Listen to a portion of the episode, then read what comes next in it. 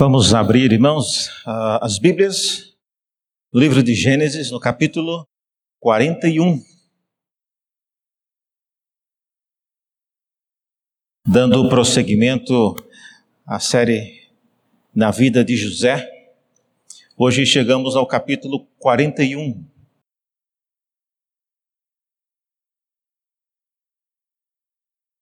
Pedir para a junta diaconal, acho que já pode ligar essas luzes daqui, né? Da. Isso, obrigado. Diz assim então a palavra de Deus, Gênesis 41. Passados dois anos completos, Faraó teve um sonho e parecia-lhe achar-se ele de pé junto ao Nilo do rio Nilo subiam sete vacas formosas à vista e gordas, e pastavam no carriçal. Após elas subiam do rio outras sete vacas, feias à vista e magras, e pararam junto às primeiras, na margem do rio. As vacas feias à vista e magras comiam as sete formosas à vista e gordas. Então acordou o faraó e tornando a dormir, sonhou outra vez. De uma só haste saíam sete espigas cheias de e boas, e após elas nasciam sete espigas mirradas, crestadas do vento oriental. As espigas mirradas devoravam as sete espigas grandes e cheias. Então acordou o Faraó e fora isto um sonho.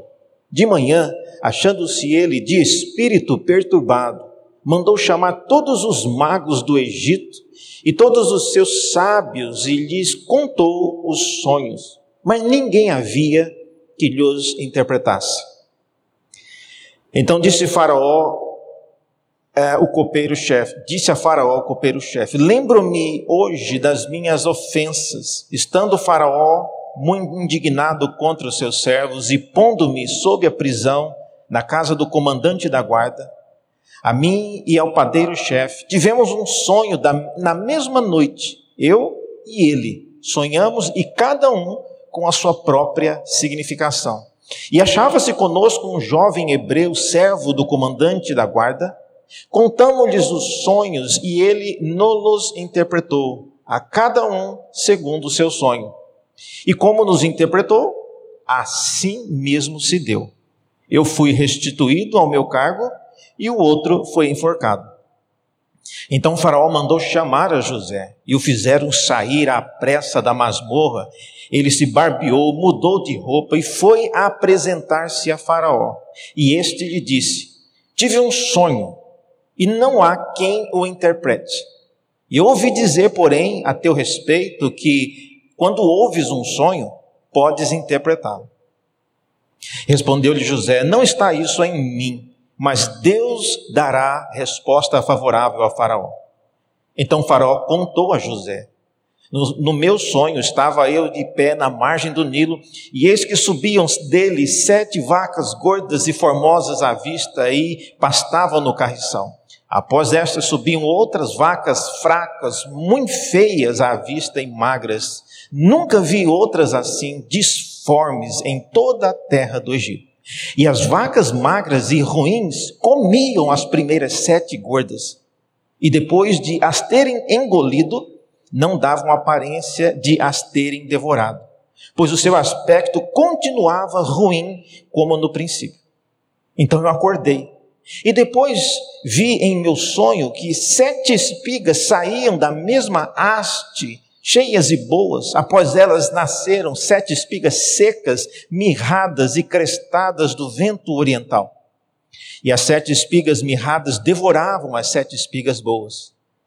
Contei-o aos magos, mas ninguém houve que me interpretasse. Então José lhe respondeu: O sonho de Faraó é apenas um. Deus manifestou a Faraó o que há de fazer. As sete vacas boas serão sete anos, as sete espigas boas também, sete anos. O sonho é, na verdade, um só. As sete vacas magras e feias que subiram após as primeiras serão sete anos, bem como as sete espigas mirradas e crestadas do vento oriental serão sete anos de fome. E esta é a palavra, como acabo de dizer a Faraó, que Deus manifestou a Faraó o que ele há de fazer. E eis que vem sete anos de grande abundância por toda a terra do Egito, e seguir-se-ão sete anos de fome, e toda aquela abundância será esquecida na terra do Egito, e a fome consumirá a terra. E não será lembrada a abundância na terra em vista da fome que seguirá, porque será gravíssimo. E o sonho de Faraó foi dúplice porque a coisa é estabelecida por Deus e Deus se apressa a fazê-la. Agora, pois, escolha Faraó um homem ajuizado e sábio e ponha sobre a terra do Egito. Faça isso, Faraó.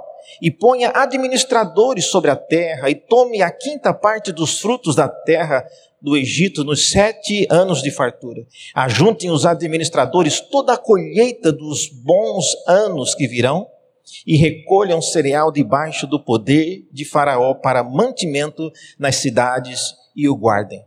E assim, o mantimento será para abastecer a terra nos sete anos de fome que haverá no Egito, para que a terra não pereça de fome.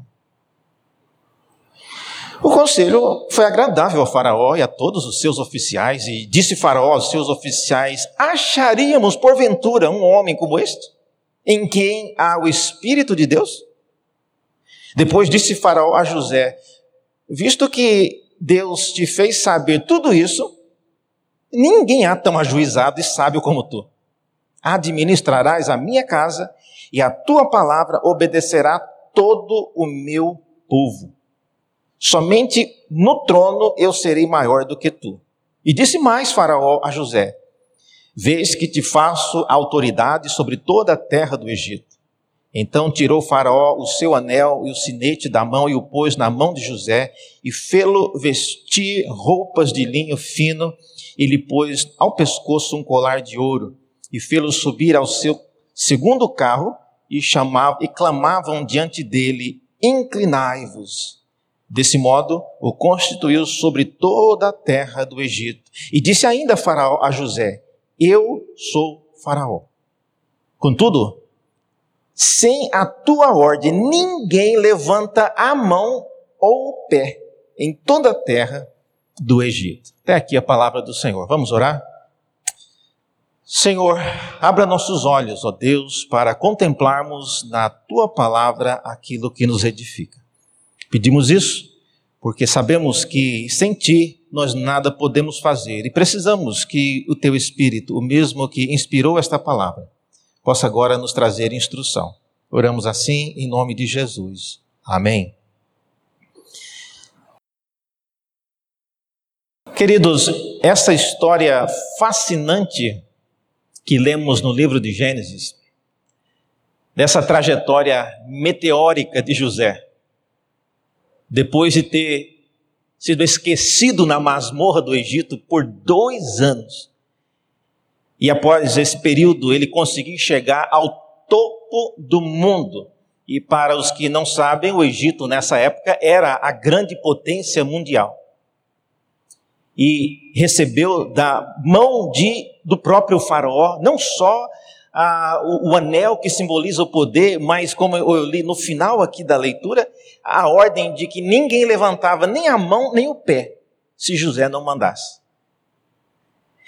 É uma história simplesmente inacreditável. E eu só acredito nessa história porque ela está relatada na Bíblia e a Bíblia apresenta essa história como sendo legítima. Mas se não fosse isso, irmãos, eu não acreditaria nesse relato. Por quê?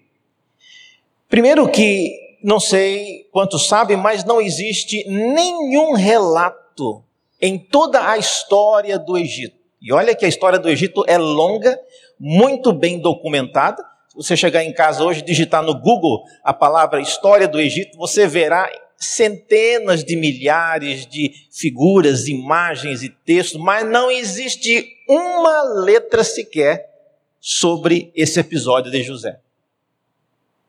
E para quem não olha para as Escrituras como uma palavra infalível de Deus, a pergunta é: por que é que em nenhum lugar existe um relato sobre essa situação tão é, especial na história do Egito? Por que, que nunca ninguém relatou isso?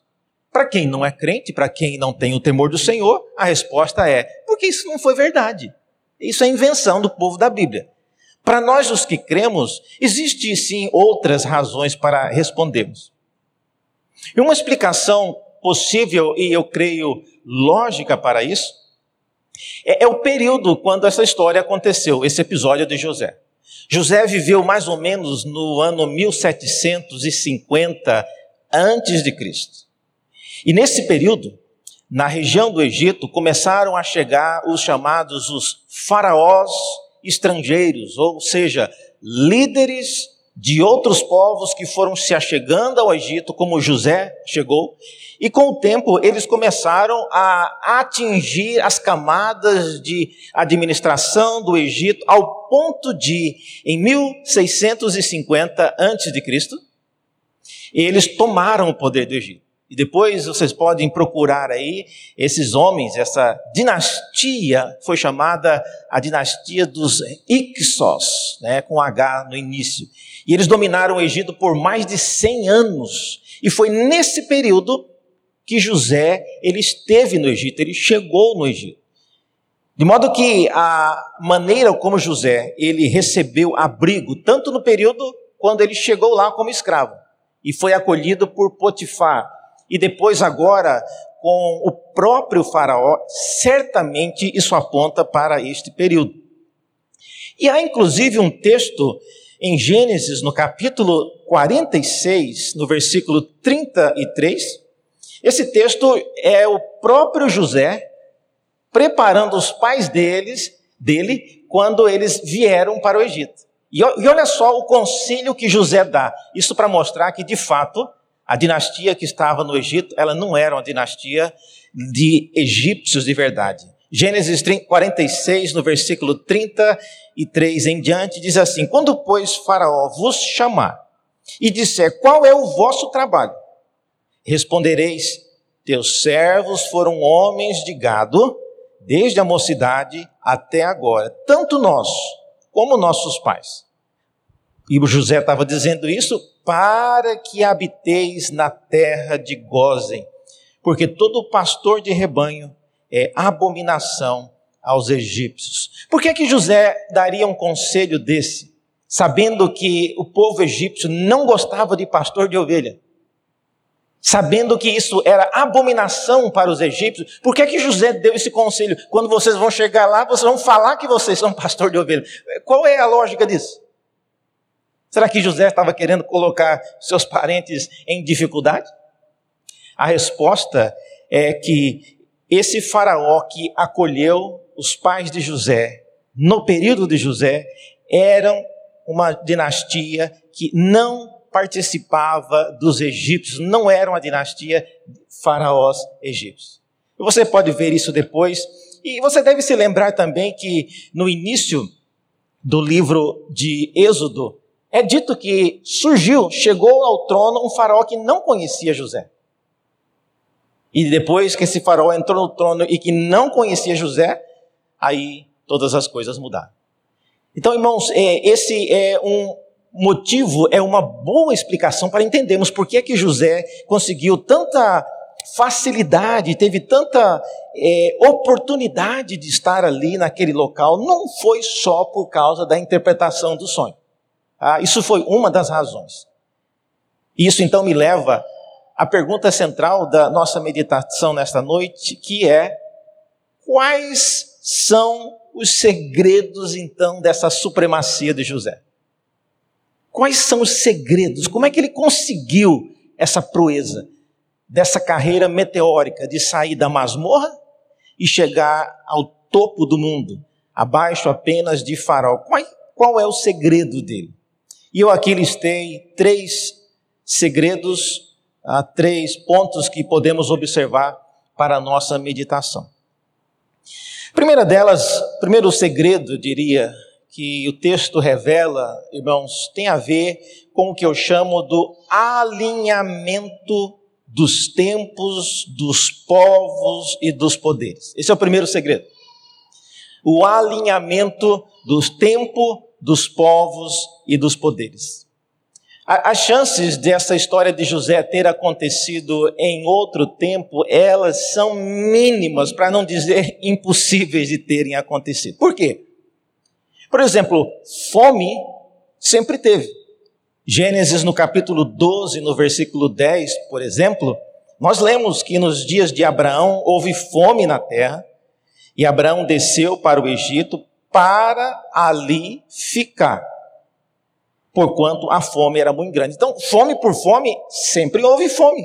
E, e mais adiante, o seu filho Isaac também, por causa de fome, em Gênesis 26, 1 e 2 é dito que, sobrevindo a fome na terra, além da primeira, a vida nos dias de Abraão, foi Isaac a Gerar, a avistar-se com Abimeleque, rei dos filisteus, e apareceu-lhe o Senhor e disse: Não desças ao Egito, fica na terra que eu te disser. Então, imagine se Deus tivesse dito para Jacó, por exemplo, que não era para ele descer ao Egito.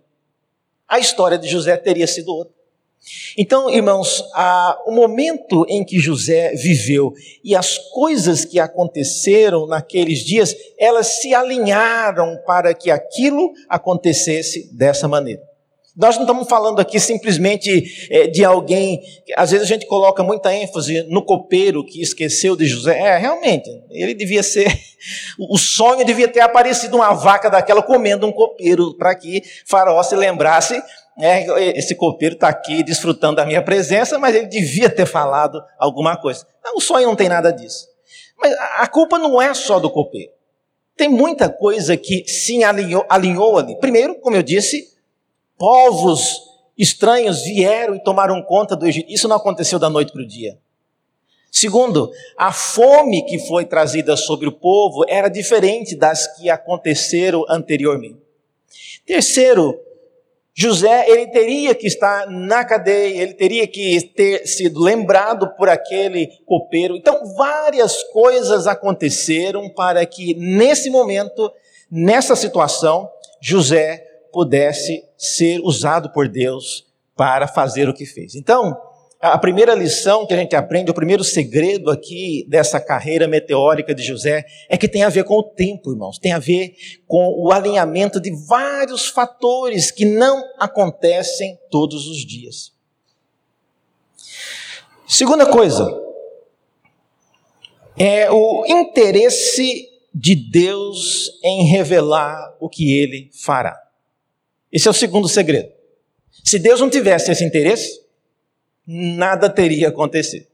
José só foi lembrado pelo copeiro por causa desse sonho misterioso, e esse sonho, segundo José disse, é oriundo, veio da parte de Deus. Agora, se Deus não quisesse revelar, José estaria, eu acredito, até hoje, lá naquela. Hoje não, porque já teria morrido, né? Mas ele teria morrido naquela cadeia. Isso nos faz pensar, irmãos, nós que conhecemos o Deus revelado nas Escrituras, Deus não é um Deus que fala constantemente o que ele vai fazer. Aliás, ele raramente faz isso. Olhe para a própria vida de José. José não foi avisado com antecedência que aconteceria isso com ele. Ele seria roubado pelos seus irmãos, seria jogado num poço, seria posteriormente vendido como escravo, seria assediado pela esposa de Potifar. Deus não falou nada disso para ele. Se tivesse falado, Deus já, é, José certamente teria é, declinado o convite para trabalhar na casa de Potifar.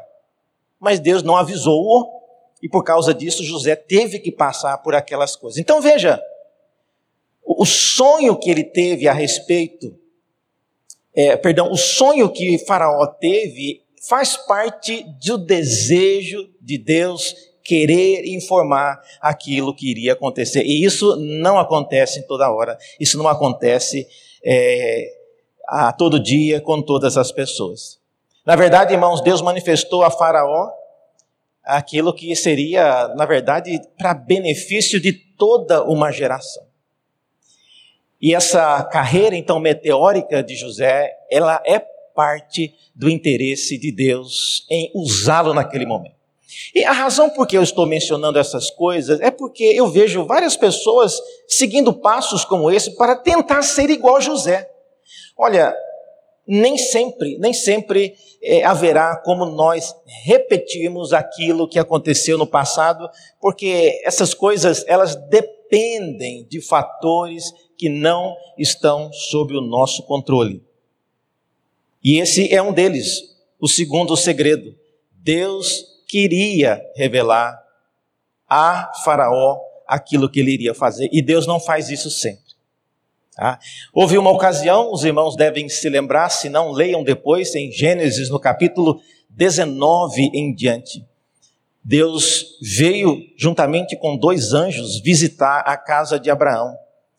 E o propósito daquela missão era falar sobre a destruição de duas cidades, Sodoma e Gomorra. Eles comeram, fizeram um churrasco antes e participaram daquela ceia, e depois eles começaram a caminhar, e Deus ficou para trás um pouco e deixou os dois anjos caminhando na frente, e ele perguntou a Abraão e falou com ele a respeito do que ele estava para fazer. E aí vem aquela história que os irmãos, alguns conhecem, que Abraão ficou perguntando se tivesse 30 pessoas, o Senhor destruiria a cidade, se tivesse 25. Então, isso é parte do interesse de Deus. Agora, isso não acontece sempre, irmãos. Portanto, essa carreira de José, ela é parte de um interesse de Deus em fazer algo naqueles dias. Em terceiro lugar, qual é o terceiro segredo dessa carreira meteórica de José? Eu diria que é o dom de enxergar o movimento do reino de Deus no meio dos reinos deste mundo. O dom de enxergar o movimento do reino de Deus nos reinos deste mundo. Nós temos que reconhecer que é um dom. O que José fez não é porque ele era uma pessoa inteligente, era alguém treinado para aquilo. Ele mesmo admitia que é, era um dom da parte de Deus. E, enxergar, irmãos, o movimento do reino de Deus dentre, no meio dos reinos deste mundo, não é para qualquer um. Não é para qualquer um. José, quando foi convocado por Faraó, vocês viram lá no texto, no versículo 16, no 41, Gênesis 41, 16, perguntado sobre a capacidade, Faraó perguntou: Eu vi falar que você ouve um sonho e consegue responder o significado. E José disse: Olha, não está isso em mim, mas Deus dará a resposta favorável a Faraó. Então, ele, ele percebe já e afirma claramente que aquilo que ele faz é da parte de Deus. E quando você presta mais atenção no sonho em si que Faraó relata. O sonho ele é meio tenebroso, não é mesmo?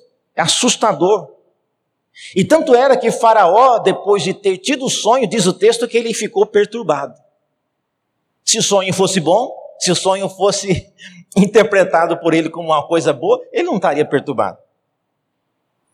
E a única coisa importante, irmãos, ou a primeira coisa importante aqui sobre esse sonho ter sido enviado a Faraó, é que a sua interpretação ela se tornaria internacionalmente conhecida depois daqueles dias. Se Deus tivesse mandado esse sonho para qualquer outra pessoa, para um porteiro, para um padeiro, ou que fosse para José, ele não teria a, o mesmo efeito que teve, tendo vindo para o próprio Faraó.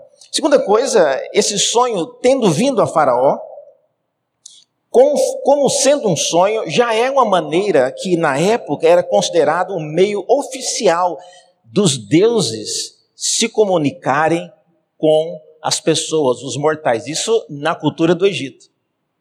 Então, se talvez Deus tivesse mandado uma carta a Faraó, não teria o mesmo impacto. Se Deus tivesse mandado é, alguém e dizer a Faraó, não teria o mesmo impacto.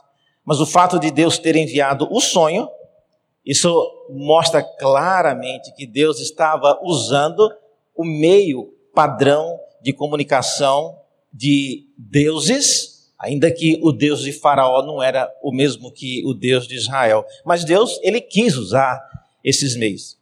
E eu creio, irmãos, que Faraó, ele não tenha se tornado alguém temente a Deus depois de ter esse sonho. Ele só foi um instrumento. Ele só foi um instrumento para que Deus se comunicasse com José.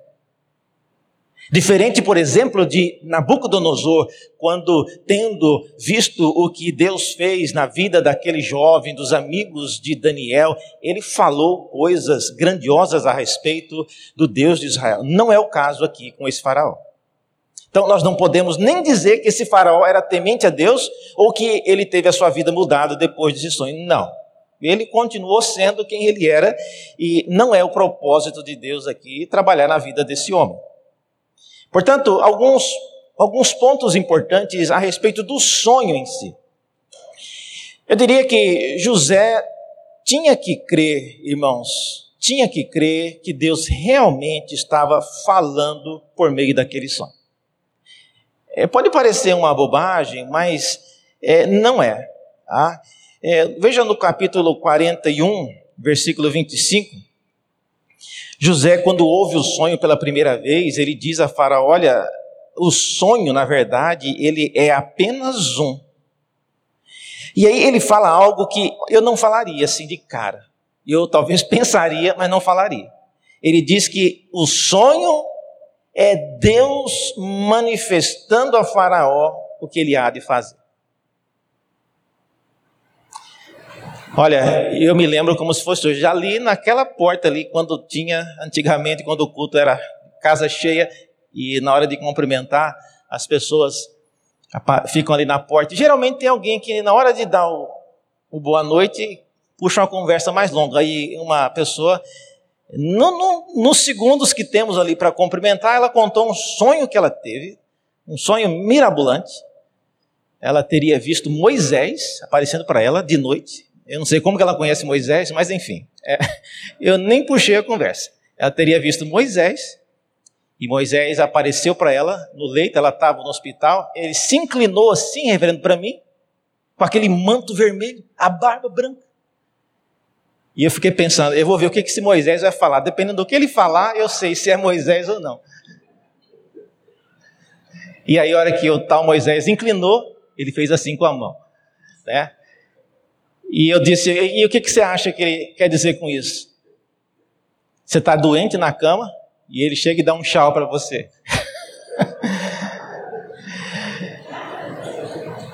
Eu tenho dúvidas de que foi Deus que mandou esse sonho, irmãos, de que era Moisés para começar. Eu não tenho certeza. Eu não falaria para essa pessoa que esse sonho procedia de Deus. De modo que José, antes de qualquer coisa, ele precisa crer, ele precisa ter certeza que ele vai falar uma coisa para o Faraó. É a pessoa mais poderosa do mundo da época. E ele vai dizer que quem deu aquele sonho é Deus, e Deus está querendo lhe dizer o que vai acontecer. Ah, reverendo, mas isso aí também o senhor está exagerando. Não, eu não estou exagerando. Eu não sei quantos conhecem eu não vou ler aqui porque é longo, ah, mas a história de um rei chamado Josias. Josias é um rei, bem mais, 800 anos depois de José. E Josias, numa ocasião, também teve um problema com um faraó, na ocasião chamado faraó Neco. Isso está em, no segundo livro das crônicas, capítulo 35, leia lá depois.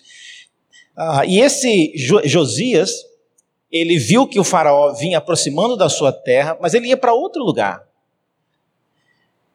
E Josias saiu ao seu encontro e queria entrar em batalha com o faraó, e o faraó disse: Josias, olha, eu estou só passando aqui no seu território, eu vou batalhar com outros povos, e Deus me falou que não é para você se meter comigo. Josias não acreditou que Deus estivesse falando com aquele faraó. E a Bíblia diz que Josias voltou lá, fantasiou de alguma coisa, disfarçou e voltou para a batalha. E na batalha, os flecheiros soltaram as flechas do alto e caiu em cima de quem? Exatamente do Josias, e ele morreu. Então, não é simples assim. Algumas pessoas não creem e não agem como se Deus estivesse usando pessoas assim. Então, a primeira coisa sobre esse sonho que José interpretou é que ele tinha, José tinha que crer que Deus estava de fato falando por meio daquele sonho. Segunda coisa sobre o sonho em si. José conseguiu, irmãos, ler uma descrição pavorosa de vacas zumbis comendo outras vacas. Isso é dá medo, é um sonho que, se a criança tiver, é, acorda desesperado. É uma coisa esquisita. E na, no primeiro relato não é tão assustador assim. No segundo relato que o faraó faz, ele acrescenta mais detalhes. Ele diz que ele nunca tinha visto vacas tão feias assim. E elas comiam as outras. Então, não é uma, uma descrição assim de esperança, uma descrição alegre que traz motivação. É uma descrição pavorosa. Eu, particularmente, não gosto de filme de zumbis, mas tem gente que gosta. Então, é, o faraó ficou preocupado com aquilo, mas o que eu admiro é que José conseguiu, irmãos, de uma descrição pavorosa, conseguir ler uma receita para se preparar para uma grande tragédia e oferecer esperança para aquela geração, para várias pessoas que dependiam do Egito. Quem precisava saber desses detalhes, então, era José e não Faraó. É, eu não sei se vocês perceberam aí. Deus está comunicando é com José. Faraó, ele é só o intermediário. Outra coisa sobre esse sonho que José perdão, que Faraó teve. José conseguiu não apenas interpretar o sonho, mas também entender a mensagem subliminar que Deus estava enviando no sonho para José. E a mensagem era: alguém tem que executar esse plano. E José, muito esperto, ele condicionou todo o sucesso da interpretação no fato de Faraó escolher uma pessoa para administrar o projeto. E veja só em Gênesis, no capítulo 41, no versículo 33, no texto que lemos, José diz o seguinte: Agora, pois, escolha Faraó um homem ajuizado e sábio, que não seja esse copeiro, né, que se esqueceu de mim, uh, e o ponha sobre a terra do Egito. E faça isso, Faraó, e ponha administradores sobre a terra, e tome a quinta parte dos frutos da terra do Egito nos sete anos de fartura. E parece que a administração do Egito é, caiu direitinho nesse plano de José. E no versículo 37 do mesmo capítulo, é dito que o conselho foi agradável a Faraó e a todos os seus oficiais. E disse Faraó aos seus oficiais: Acharíamos porventura homem como este, em quem há o Espírito de Deus? Depois disse Faraó a José: Visto que Deus te fez saber tudo isso, ninguém há tão ajuizado e sábio como tu. Então veja, irmãos, o sonho não falava nada de escolher José. Isso já é parte da interpretação dele. Mas ele tinha que aproveitar essa chance. E se ele não percebesse que Deus estava usando aquele momento para tirá-lo dali, ele poderia simplesmente não querer nem interpretar e nem ajudar nada do que estava acontecendo. Conclusão: o que, é que nós podemos aprender disso, irmãos, para os nossos dias de hoje? Como eu disse, o que aconteceu com José não acontece todo dia. Nem na Bíblia há dois Josés, só tem um. Então, eu suspeito que não haverá um José na igreja de Santo Amaro a cada cinco anos. Tá? Mas o que nós podemos então aprender e tirar de aplicações para nós hoje, que não vivemos mais no Egito, que não somos Josés e que não estamos numa masmorra como ele estava? Primeira aplicação tem a ver com o primeiro ponto, né, o primeiro segredo, que é o alinhamento dos tempos e dos reinos. A primeira aplicação que eu traria para nós hoje é que a razão porque é, Deus escolhe pessoas como José tem a ver com o tempo, tem a ver com os reinos da terra. Deus, de maneira milagrosa, ele faz coisas convergirem para situações específicas. E eu diria, irmãos, que por exemplo, esse período de pandemia que estamos vivendo, ninguém se preparou para isso. Ninguém contou com isso. Ninguém teve a, a, esperteza de saber que isso começaria em tal época e estaria mais ou menos resolvido em tal época. Mas Deus, na sua sabedoria, fez que essas coisas aconteceram e, e várias coisas boas aconteceram em decorrência disso, outras não tão boas. Nesse sentido, a aplicação para nós hoje é que não existe um ponto mais central de alinhamento dos tempos do que o mencionado pelo apóstolo Paulo em Efésios capítulo 1, versículo 9.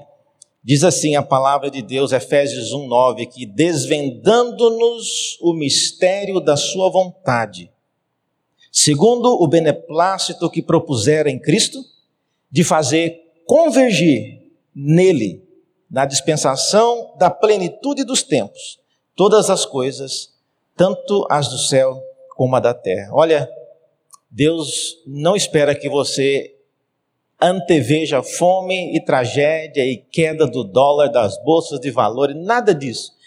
Mas Ele espera que você fale e mostre para a geração que você vive o modo como Deus fez convergir todas as coisas em Cristo. Isso nós podemos fazer. Isso nós devemos fazer. Segunda aplicação dessa história, desse relato de José, que tem a ver com o fato de Deus querer revelar o que ele vai fazer, eu, tiraria como conclusão: respeite e celebre a liberdade que Deus tem de querer falar a respeito do que ele está para fazer. Respeite e celebre a liberdade que Deus tem de falar a respeito do que ele está para fazer. Respeite quando ele não vai falar e celebre quando ele falar. É, eu sei que tem muitas pessoas passando por dias é, incertos por causa dessa pandemia. E, e ninguém tem como dizer o que vai acontecer. Pode se resolver, pode piorar, ninguém sabe. Às vezes Deus, ele quer falar o que vai acontecer, outras vezes não. E nós precisamos então, é, à luz do que aconteceu aqui em José, respeitar isso, a liberdade que Deus tem de fazer isso. E por último, uma terceira aplicação, com base naquele dom que José tinha de enxergar o movimento de Deus nos reinos da terra, eu diria que enxergar o que Deus está fazendo é um dom. E hoje, o maior e a melhor utilização desse dom é entender o que Deus fez e continua fazendo em Cristo. E a supremacia de José, ela demorou apenas algumas décadas. Logo depois veio, já no início do livro de Êxodo, um rei que não conhecia José. E vocês viram no que deu. A supremacia de Cristo, por outro lado, permanece para sempre tanto o seu domínio quanto o reconhecimento de quem ele é. O nosso desafio, irmãos, é ser como Cristo e não como José. Que Deus nos abençoe e nos faça pensar nas dificuldades e nas crises que cada um de nós passamos em nossos próprios dias. Vamos orar? Senhor, obrigado por lembrar-nos destas coisas na tua palavra. Gostaríamos muito que o Senhor nos dissesse, ainda que em linhas vagas, o que acontecerá conosco, a Deus. O Senhor sabe que temos família, temos pessoas que dependem de nós. Há pessoas aqui essa noite, ó Deus, que são ah, patrões, que seus funcionários dependem da comida de casa, Ó oh Deus, mostre, ainda em linhas vagas, Senhor, por onde nós devemos andar, onde devemos investir, o que devemos reter e aquilo que devemos abrir mão. Não por causa de nós apenas, mas por causa do que o Senhor faz no meio dos reinos da terra. E se de alguma maneira o Senhor quiser nos abençoar, dando-nos uma visão mais clara do que acontecerá. nós seremos gratos a Deus e queremos usar isso para fazer o teu nome conhecido. Eu oro em favor de cada membro dessa igreja de Santo Amaro, pedindo que o Senhor faça de cada um deles homens e mulheres capazes de enxergar o que o Senhor está fazendo em dias assim. Eu oro em nome de Jesus. Amém.